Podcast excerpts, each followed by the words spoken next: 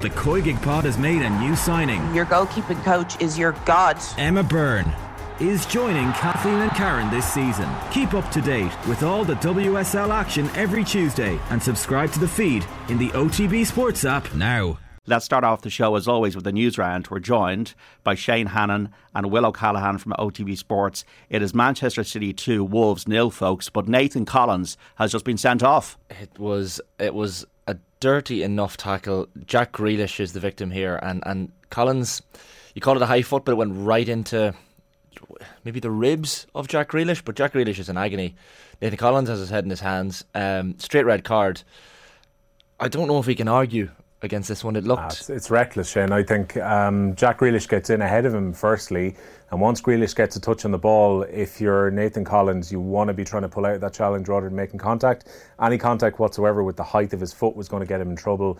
It's up around the kind of stomach ribs area. He's obviously very disappointed that he's now coming off with his team already 2 0 down in a bit of trouble. But I don't think when you look back in this, VAR will need to have any luck. I think No. it's a straight red card. It was rash. It was rash, and and like I know Grealish comes in for a lot of attention from defenders, and I'm not accusing Nathan Collins of that, but it just looked like Nathan Collins maybe had a rush of blood to the head. He just went into the tackle too hard, too high. He almost looks annoyed with himself because the Wolves Oh, manager. he's distraught. He's, he's really unhappy, and I know the Wolves manager and assistant were, were standing on the sideline shaking their heads there, almost wondering what were you doing. Um, yeah, it's a big blow for, for, for Wolves already 2 0 down at home to Man City. 35 minutes on the clock with Molyneux, and it was Grealish who gave City the lead after 55 seconds. That's his 100th. Oh. It was dirty, wasn't it? You go in like that, like the way Collins has gone in, you either have to get the ball or you're in trouble. It's one or the other. And Grealish gets in just ahead of him, gets a flick in the ball.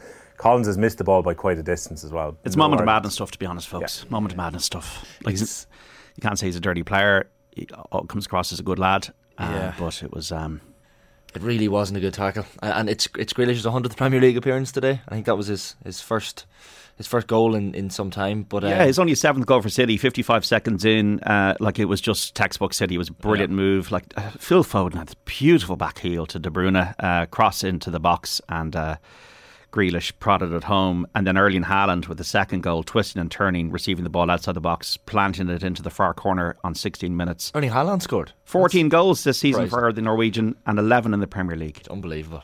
Uh, the, the man is just He is going to be one of the world greats if he gets, stays fit in his career. Yeah, he's just like he did a couple of step overs, kind of, and the, the shot itself was I wouldn't say scuffed, but he didn't connect it as well as he could. But it still found the bottom left corner because it was so precise. Um, but yeah, Haaland is just imperious. Like Jack Um, going to be fine. He's getting to his feet now. Yeah. Yeah, he looked in, he looked in agony at the time. Just funny because I I didn't see yeah Grealish was holding Showing up the his, scars. showing the scars a couple to Ruben Neves, I think it is there. And he's doing the Um, rap impression there, Ruben Neves. Yeah, I, th- I think Ruben Neves is kind of saying you've gone down a bit soft, and Jack Grealish is saying, "Well, look, there's a stud mark on my stomach here. If you want me to lift my jersey for a moment." So Look, it, it probably looks worse in slow motion. It does, but uh, I don't know. nah, it's red. It's red. Yeah, it was definitely a red card, but I mean, um, Collins pr- probably just mistimed. He thought the ball was there and, and maybe uh, connected with the with the wrong thing, connected with Grealish flesh as opposed to, to the ball itself. Grealish still holding up his, his shirt. There are a few stud marks on his on his stomach. To be fair to the man, um, yeah, on the Haaland goal, I think Wolves would be a little bit disappointed. Like it was very clever the way that Haaland disguised the shot going back across goal. But when you got three central defenders, you would have hoped that one would come out and actually press the shot, as opposed to all three um, stood fairly deep. And Jose Sa will possibly have seen it a little bit late, but um, the ball went fairly centrally into the goal. I think he'll be a bit disappointed he didn't get down. But Wolves, because they're set up so defensively, and now they've had to lose one of their centre backs to a red card. It's so difficult to see them come back. And Could be 6 0. yeah, and on the face of it, this should have been a tricky game for City because City are just coming off Well, playing they're the best Europe defensive re- record Wolves had. Yeah, and you're They playing only at half, conceded four goals before the start of this game. yeah, half twelve away from home at Molyneux. After It's just it's it's scoring inside 55 seconds though. Yeah. That, that that sets the tone and that killed the game really. killed the game. Yeah. I mean, it's yeah. I- And just- Wolves can't score goals, so it's this is what what's it could be any score. Last year was quite a heavy score that City won by. I remember De Bruyne had a brilliant game. And we were wondering if Diego Costa was going to be involved. And even though he was registered in plenty of time for the game, he's not match fit. So therefore, uh, he's not in the squad whatsoever. So despite the fact he's going to come in to ease Wolves' problems up front, it's probably going to be after the international break, and maybe even a week or two after the international break, that he's going to be 100% fit and able to actually contribute to his new club as well. City going to walk this title though. Ah, yeah, it's going to be one of those seasons that we almost forget about in, in, in the history books. Because well, we won't be because so- Erling Haaland's going to score 50 Well, goals. yeah, it'll be memorable for that reason alone. I'd say just so people uh, have the, the teams there in case you're you're interested. The Wolves team: Jose Sa in goals, the back four of Jonny Otto. It was Nathan Collins, of course, in the centre half alongside Max Kilman before that red card. Uh, Rayan Aït-Nouri at left back, the uh, midfield three of Nunes, Ruben Neves, and Joao Moutinho, and uh, up front Daniel Podence. Um, winged by Pedro Neto and Gonzalo Guedes. For City, then Ederson in goal, back four of John Stones, Manuel Akanji, and Ruben Dias in the middle, and Joao Cancelo on the left. Dias, of course, rested during the week for the Champions League against Dortmund. The midfield three: Kevin De Bruyne, uh, Rodri, and Bernardo Silva, and then Phil Foden and Jack Grealish either side of Erling Haaland. So uh, a strong City lineup. Um, yeah, they look dangerous. Two more games as well today in the Yeah, Premier League. Indeed, a bit of action to, to keep us interested uh, this afternoon. Newcastle host Bournemouth at 3 o'clock, and Tottenham meet winless Leicester City in the evening kick-off from half past 5. Eddie Howe admits his former club Bournemouth will always have a special place in his heart. He faces them for the first time as a manager today, as I said, when the two sides meet at St James's Park at 3 o'clock. Howe spent eight years with the South Coast outfit, leading them from League Two to the top flight. I personally feel a, huge sense of gratitude to the club, to everyone connected with the club during my time there. I wouldn't be sat in this position now if it wasn't for AFC Bournemouth, and yeah, I just want to say a big thank you to everyone there. And obviously, we're competing to win the game and desperate to do so, but it will be a special game for us. Should have mentioned Connor Ronan as well, the Irish international. Uh, well, not full international, but uh, he is on the bench for Wolves this afternoon. So, be nice to see him come off the bench, but uh, remains to be seen. Uh, last night in the Premier League, Fulham up to sixth in the table. Marco Silva's side coming from behind to win 3 2 away to Nottingham Forest. While Jacob Ramsey's first half strike gave Aston Villa a 1 0 win at home to Southampton, their first win in five Premier League matches. A terrible game by all accounts, but an important three points for Steven Gerrard. Uh, Sheffield United hope to maintain their one point lead at the top of the Championship table when they travel to Preston this afternoon in the, the second tier. Norwich can take advantage of any slip up by the South Yorkshire club.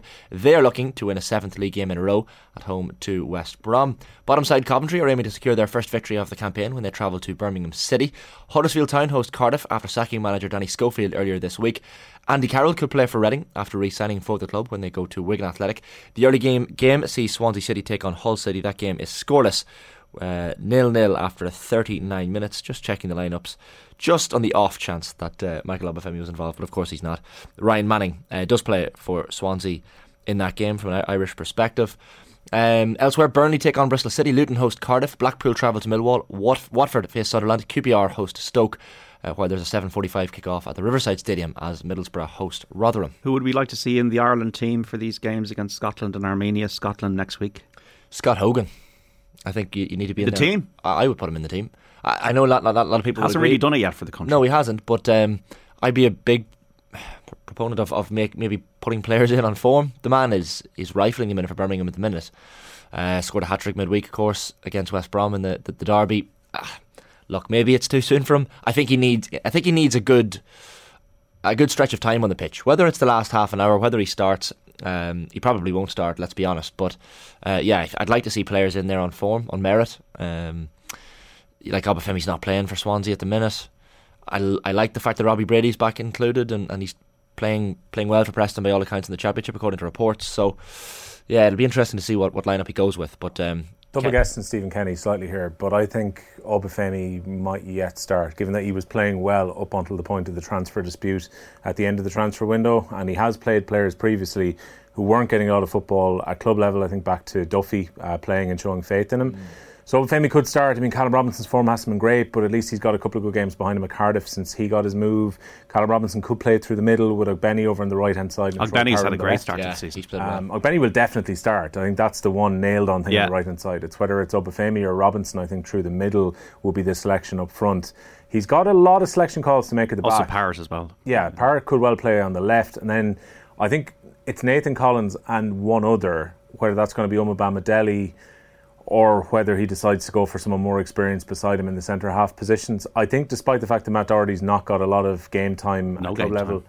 I think Doherty might play ahead of Coleman at right back, and I think McClean will probably play at left back. Certainly no need for Nathan Collins to hold back in these two internationals now, given he's going to be out for probably three games for, uh, He was, for he was brilliant in the last window, though. So I think it is a case of who he pairs with him, and if he plays, Lomba three at the Bamadelli's been getting his game all the time for Norwich and they're doing well. So yeah, I, I think, think he's going to contention. I think the nailed on one is John Egan in there with Collins, and then it's probably Omobamidele, I would Yeah. say, is the third, and then Duffy has been playing first no, team football. I don't think I think Duffy's handy to have in the squad for the two games, but I think it's Yeah. very unlikely he starts in Glasgow. The great thing is that I think for a number of years there, we had a, a definite starting 11 for, for the Republic of Ireland, and the strength and depth wasn't really there. Now we all all of a sudden have a discussion for every for every uh, game. We, we, like Ma- mainly in the mainly in the defensive position. Well, I- yeah, I of still course. think we're we've got paucity of options. I know it's we we had a good day against Scotland and Dublin, but it's still. I still would say we're we're going to we're struggling in the midfield and attacking positions. Yeah. Andy Robertson going to be missing, I think, Yeah, isn't he, for he the, is, for yeah, the yeah. Scotland game Yeah, as well? So that's a bit of a boost for the Republic of Ireland. Speaking of Scotland, matches in the Premiership this afternoon. Indeed, after three straight defeats in all competitions, Rangers look to get back to winning ways in the Scottish Premiership this afternoon. They host bottom side Dundee United, who are yet to register a victory so far this season. Third placed Aberdeen travel to Hibs, knowing they could overtake Rangers in the table if results go their way. Livingston meet Kilmarnock, and Ross County face St Johnstone. All games get underway at 3 pm. Uh, First Division sides Waterford and Treaty United booked their places in the draw for the FAI Cup semi finals last night. Shane Griffin, Dara Power, and Phoenix Patterson scored as Waterford edged past 12 time winners Dundalk 3 2 at the RSC. Bit of a surprise result there. While Enda Curran's hat trick helped Treaty United beat UCD 4 1 to advance to the last four of the Cup for the first time in their history. Shelburne have the chance to regain the lead in the Women's National League for an hour at least. They are away to Athlone Town today from half past four. Current leaders Wexford Youths play host to Tre- Treaty United. Third placed Peamount entertain Sligo Rovers. There's a Dublin derby with Bohemians at home to DLR Waves, and this afternoon's other game sees Cork City host Galway. Uh, England's European Championship winner Beth Mead scored twice for Arsenal as they began the Women's Super League season with a 4 0 win against Brighton last night. They made the most of an early red card for their opponents, who had Emma Kullberg sent off in the seventh minute. There was action ongoing in the, uh, the table today as well. I'm just checking the latest score. Manchester United, last I saw at half time, were 4 0 up uh, against Reading in their games. That was a lunchtime kickoff in that one. So uh, looks like uh, all three points for Manchester United. Some golf news. Phil Mickelson has called for golf to reunite. Oh, that's nice of him. Lovely fella, claiming the controversial LIV series and PGA Tour can complement each other well. The six-time major winner has been a big supporter of LIV since joining the Saudi-backed breakaway competition, and Mickelson has said bitterness between the organisations is counterproductive. So Rory's leading. He is. He's doing well, Rory McIlroy, at the uh, Italian Open, the third round. I'm just trying to get the, the leaderboard up in front of me here. So he was a shot ahead, of course, overnight Yeah. of Matt Fitzpatrick. He's now a shot ahead of Victor Perez, the Frenchman. So Rory, uh, one under four today through six holes. That leaves him 10 under par for the tournament after his opening uh, 67 and 66.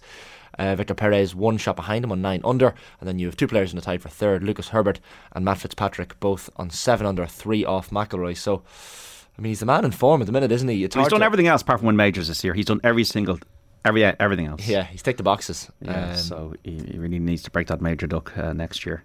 Uh, women's golf on OTB in association with KPMG, proudly supporting women in sport. And Leona Maguire will have the weekend off in Oregon, so she'll be able to get back for the Irish Open. Yeah, maybe that was her plan, but uh, yeah, it's not worked out for her this weekend. Uh, missing the cut, Leona Maguire, the Portland Classic overnight. The Cavan woman shooting a second round of 73, which wasn't enough to keep her in the field for the weekend. Uh, she had an opening 75 on Thursday at the Columbia Edgewater Country Club, and at the halfway point was left four over par for the tournament. That was four shots outside the cut mark. Germany's Esther Henseleit hitting 8 under par 64 yesterday to tie American Lilia Vu for the second round lead on 10 under. Now, Leona Loney, they, they, they got good travel now. I'm sure she would have liked to have won that tournament to get a private jet to Dromoland. Of course, of course, yeah, it would have been nice. But uh, yeah, it does give her the. I, I guess you have to look at the the bright side as well. It gives her the, the two days off ahead of Dromoland next week, as you said. Uh, interestingly, as well, two of Ireland's top amateur golfers going head to head this, this evening in the US Mid Amateur in Erin Hills, Wisconsin. Hugh Foley and Matthew McClean clash in the final. McClean is a 29 year old optometrist from Belfast. He has a two shot lead over the 25 year old Dubliner Hugh Foley halfway through their 36 hole championship match. Both finalists, interestingly, exempt into the 2023 US Amateur at Cherry Hills Country Club in Cherry Hills Village, Colorado next year. And the champion will earn an exemption into the 2023 US Open at the Los Angeles, California country, and a likely invitation to next April's Masters tournament. They'll also get a 10 year US mid amateur exemption. The runner up earns a three year mid am exemption. So, Jesus, a lot on the line for uh, for Hugh Foley and Matthew McClean in that amateur tournament. They're apparently staying in the same in the same place as well, the same digs when they're over there. So I think probably sitting over dinner yesterday evening talking about this and uh, the performances yesterday. But uh, yeah, it's a two shot lead uh, for Matthew McClean, but uh, so much at stake for them in that tournament. Uh, really interesting. Um, yeah, Leinster 7 0 up on Parma, uh, Zebre of Parma with Luke McGrath with the try and uh, Ross Byrne with the conversion. Yeah, all four Irish provinces beginning their United Rugby Championship campaign today. That was uh, the Leinster game. So new signings Jason Jenkins and Charlie Ngatai starting for Leinster in that game. That got underway at 1 o'clock. First start for Malachi Fekitoa in Munster's game away to the Cardiff Blues. That's at 5 past 3. And the first Interpro derby of the season takes place at Kingspan Stadium tonight. Ulster play host uh, to Connacht. That's at 7.35. While last night, a pair of Ignacio Mendy tries, helping Benetton make a winning start to the new URC season. They ran out 33 points to 11 bonus point winners over Glasgow Warriors. That's a commentator's dream, isn't it? When he's storming for a try, Malachi Fekitoa. Uh, just it's the best sounding name, isn't, isn't it? it? Just runs off the runs off, runs off the tongue. Um, yeah, for old Eddie Butler, uh, sad week. Sad week, yeah, for Wales. And I was even just listening back to Owen's chat with him when he went over to, to Wales and did the interviews, and like one of those voices that um, just transcended the sport. He, he, like when you think of rugby and rugby commentary, you think of his voice. Uh, I know Jerry was talking about him, Eddie being his favourite comment, commentator across all sports of all time. And it's hard to argue. Not, not, not, some people wouldn't have known the name Eddie Butler, but they'd have 100% known his voice. Um, yeah, so very very sad news to come during the week. I think he was he was hiking in Peru, taking part in a charity trek. I know he had done Kilimanjaro back in 2010 as well as part of a charity trek. So um, really sad news to hear that during the week. I think Malachy Clerkin's article, which is in the paper today, went online yeah. last night, yeah. is really worth the listen, really worth the read as well because it makes a very fair point. We remember last night's show that a lot of the regional voices, particularly in rugby, have been lost. It's now the rugby commentator is generally mm-hmm. received pronunciation for the play-by-play commentator, and then you've got an ex-player beside mm-hmm. them. And there is a kind of homogeny and a very sameness about a lot. Of the same in soccer here. as well. Happens a little bit too. Yeah, I think BT particularly. I was flicking through some of the matches on the goal show on on Tuesday night, and kind of thought that as well. They're very very similar feel to everything. There's a very defined, polished uh, commentator voice that's kind of expected now for the best part.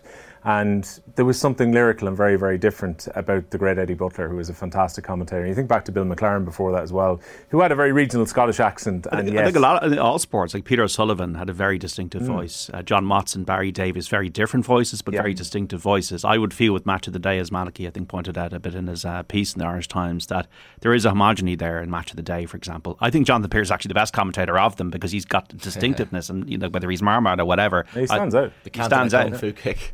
Well, that was incredible. But you know, even now, I still think there's something in there that the, the, the distinctiveness and commentators to be like we in today FM for years we Ron Jones was utterly distinct mm. in, in, his in it's his Welsh funny because commentary is like George Hamilton distinct. Yeah, you know? yeah. People have, have opinions on excuse me, on commentators, like uh, when, when ITV replaced uh, Clive Tyldesley with Sam Matterface, I just didn't understand it because Matterface is so vanilla to me. Like, uh, but then some other people would love Sam Matterface's commentary. Similarly with Martin Tyler, like I think Tyler just doesn't give it the oomph that he used to give it on Premier League commentary for the big games. Um, like Rob Hawthorne's my favourite commentator on, on television, and people might say, well, he's just you know straight down the line. But sometimes, what do you like about Rob then? Um, I just I like the way he does goals, mm. and, and, I like his voice. Mm.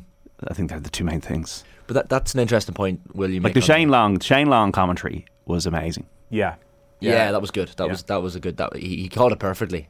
Um, the octave as the voice goes. Yeah, up. I think his octave is very good. Yeah, Which yeah. be really, uh, you know, nerdy about it for the, the, listeners tuning out. Like that, that, that thing on the on the accent and holding on to your regional accent is so important because I feel like so many uh, media organisations now are going down the line of guys who have the, the Queen's English, or I suppose it's the King's English now, but the you know the, the just the plain normal London proper accent, whereas obviously Eddie Butler just had the Welsh dialect and didn't apologise for it one second, and that's I think what you, what you want.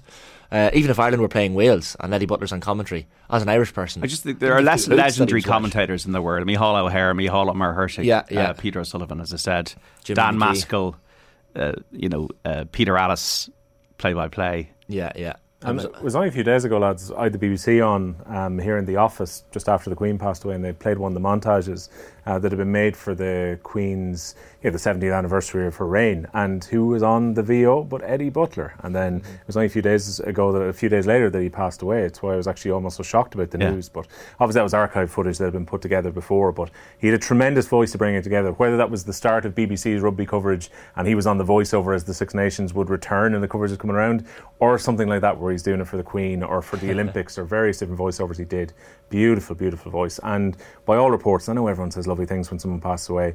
A lot of very genuine, heartfelt tributes have been paid by his friends and former colleagues over the last few days as well. And as Shane mentioned, the fact that he passed away while again trying to raise money for prostate cancer, which Yeah. he'd done over the last mm. 12 or 13 years, and probably speaks a lot about the man as well. Well said. It was those montages. I think you know, like as you said, like when there was montages before a Six Nations match, and Eddie Butler's voice was over it in slow motion, and, and all But the. images even and- was there even like a Six Nations ad earlier this year that had a bit of that? It was like oh the, the grand the grandmother or whatever would want you to watch the Six Nations or Yeah, it was like the it was like the Michael Sheen thing. You, you see the the Welsh actor Michael Sheen doing Yeah. that kind of pumping up thing. Like that, Wel- the Welsh accent just had something to it when it comes to you know pumping people up.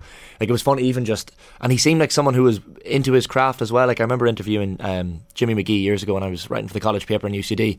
Excuse me, and he spoke about um, you know running around the fields in Cooley and Louth when he was a kid and commentating on fake matches to himself. And it was he was born to clearly be a commentator. I think Eddie Butler was born to be a commentator and, and did it so well. As I well. think too what some people forget is that uh, because Eddie Butler came from the amateur era, some people didn't even realise when they first would have heard his commentaries that he was a former Welsh player and a former captain. of the team.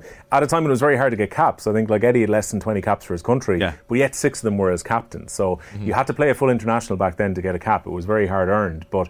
Eddie Butler always had the craft of broadcasting journalism. That's what he wanted to do. That was his day job, mm. as opposed to in many cases now where you've got a player who their career finishes and they naturally kind of pivot into becoming a co-commentator.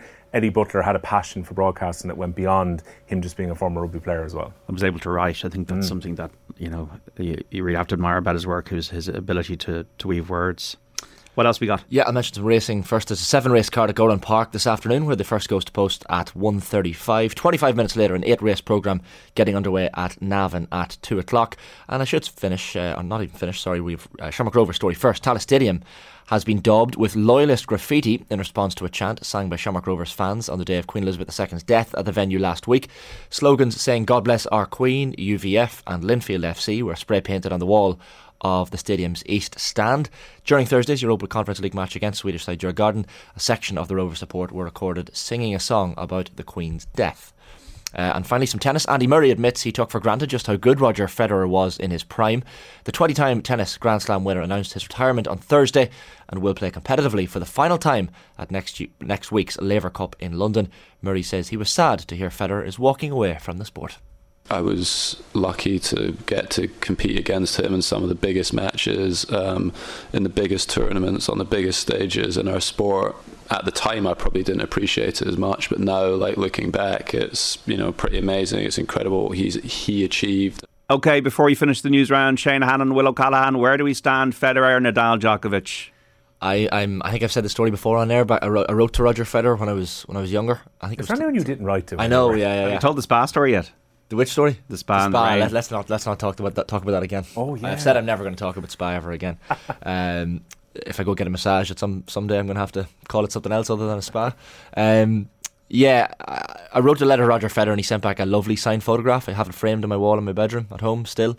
Um, Roger Federer. To answer the question in one in one name, That's a strange way to get there. yeah, I got there eventually. But he's no, I think, uh, regardless of numbers, um, it was a similar argument in snooker. Even before Ronnie O'Sullivan got the seventh world title to level Stephen Hendry, he was still the greatest in, in many people's eyes. And I think that will be the Roger Federer impact. You know, he was the. You talk about that trio of Nadal, Federer, Djokovic, but Federer was the fulcrum of it. He was the the people's champion in some ways, as well as the champion in, in many tournaments. Um, and that that first 2003 win, I remember really following Mark Philippoussis, the Aussie uh, player back in 2003 when I was a kid, and that whole tournament he got he got all the way to the final, and I wanted him to win. This 21 year old kid called Roger Federer, who I'd never heard of, steps up and wins his first his first major, and um, the rest is history. He just a dapper man as well. Um, just always looked the part. His retirement was perfectly. Um, perfectly done and perfectly captured and perfectly responded to by the whole world because clearly he's held in such high regard. I think he will go down as the greatest tennis player of all time um, on the male side of the draw for sure. There's no there's no one that can compete. You know, he's just he's just the greatest. Well, I kind of hope his last ever match won't be the Laver Cup, even though uh, like Federer is as big of a fan of Rod Laver as Shane is as, of Roger Federer. um, I kind of hope the match between Nadal and Federer at the Bernabeu might actually happen that they're talking about at the moment. I think it'd be very apt if Nadal was his last ever match, uh, rather than being the Laver Cup next week. I think Djokovic will win the most. Yeah. um, where then where do you stand though? Where do I stand in terms of who you like the most? No, who do you think? Who do you think is the best? well, look, the numbers are probably going to say that Djokovic is going to be the and best. is that the metric? Retires. But for me, that's not the metric. For right. me, Federer is more beloved. Like Djokovic is going to finish up, and you can argue about you know which Grand Slam is more valuable or Nadal dominate one or the other. The fact is, I think Federer probably got more people interested in tennis during what was the golden era of men's tennis that might never be surpassed. Like the dominance of those three players, mm. particularly, and add in Andy Murray for part of that spell yeah. as well, has been remarkable. Um, you can look back at players you might like, like Sampras and Agassi. They didn't play with the same depth that's there that those those three have brought. So I think Djokovic will win the most, but Federer will be the most beloved by the people. Mm. Federer for me 237 weeks consecutively as number one yeah. is the metric that I do think matters between 2004 and 7. He won 11 of 16 Grand Slams. I think at his peak, he was the best of the three at the peak. Yeah. I think once he won the French Open in 09, it was kind of complete for him. And then he was losing like slams to Juan Martin, Martin del Potro and mm. uh, players he would have beaten otherwise. Had a dip yeah. in his career. That's why I think one of his biggest achievements was winning a slam in 2018 when you consider he'd won one in 2003, which spoke a lot about his longevity yeah. and the fact that Roger had a few injuries along the way before that, and he still kind of got himself over the line just about, and he yeah. kept playing against to Nadal as well. Yeah, so I'm delighted that he went out in the round number of 20 as well. It would have yeah. been an awful pity if he just got to 19. Yeah, that, that world number one streak is probably the, that, that's the, what I'm looking at as the metric. Would he beat Jimmy Connors by 70 something weeks? Yeah, yeah. Like Nadal is only about 50 weeks. Yeah, yeah. And I think that is the metric. Um, the, I know Nadal, and Nadal was winning French Opens at that time. So that's, and uh, even Djokovic, like the first he only ever beat him in one slam, which is US Open, and he absolutely hmm. murdered him. Yeah. And he won five in a row. But then he just he never won another one after Del Potro. So I just feel that the second act was brilliant, but was not as imperious as that mm. first act. And as you say, the the class, the style, and the grace that he brought to the court and the way he played the game. Mm. As I said on the News Talk breakfast this week, the array of of, uh, of tennis, just the, the like graceful as a swan. Shane Hannon, Will O'Callaghan, thanks as always for joining me on the news round. Remember, folks, as you're binging on sport this weekend to pick out your best performance of the weekend, whether it's a player, manager, even the ref, tune into OTB's Instagram page tomorrow evening, Sunday. Leave your selection in the comments under our performance rankings post. If your selection matches our topic live on Monday's OTB AM, you're in with the chance then of winning a Gillette Pro Glide Razor Skin Guard Shaving Gel and Pro Glide Refill Blades pack. That is the Gillette Labs Performance Rankings for an effortless finish to your day.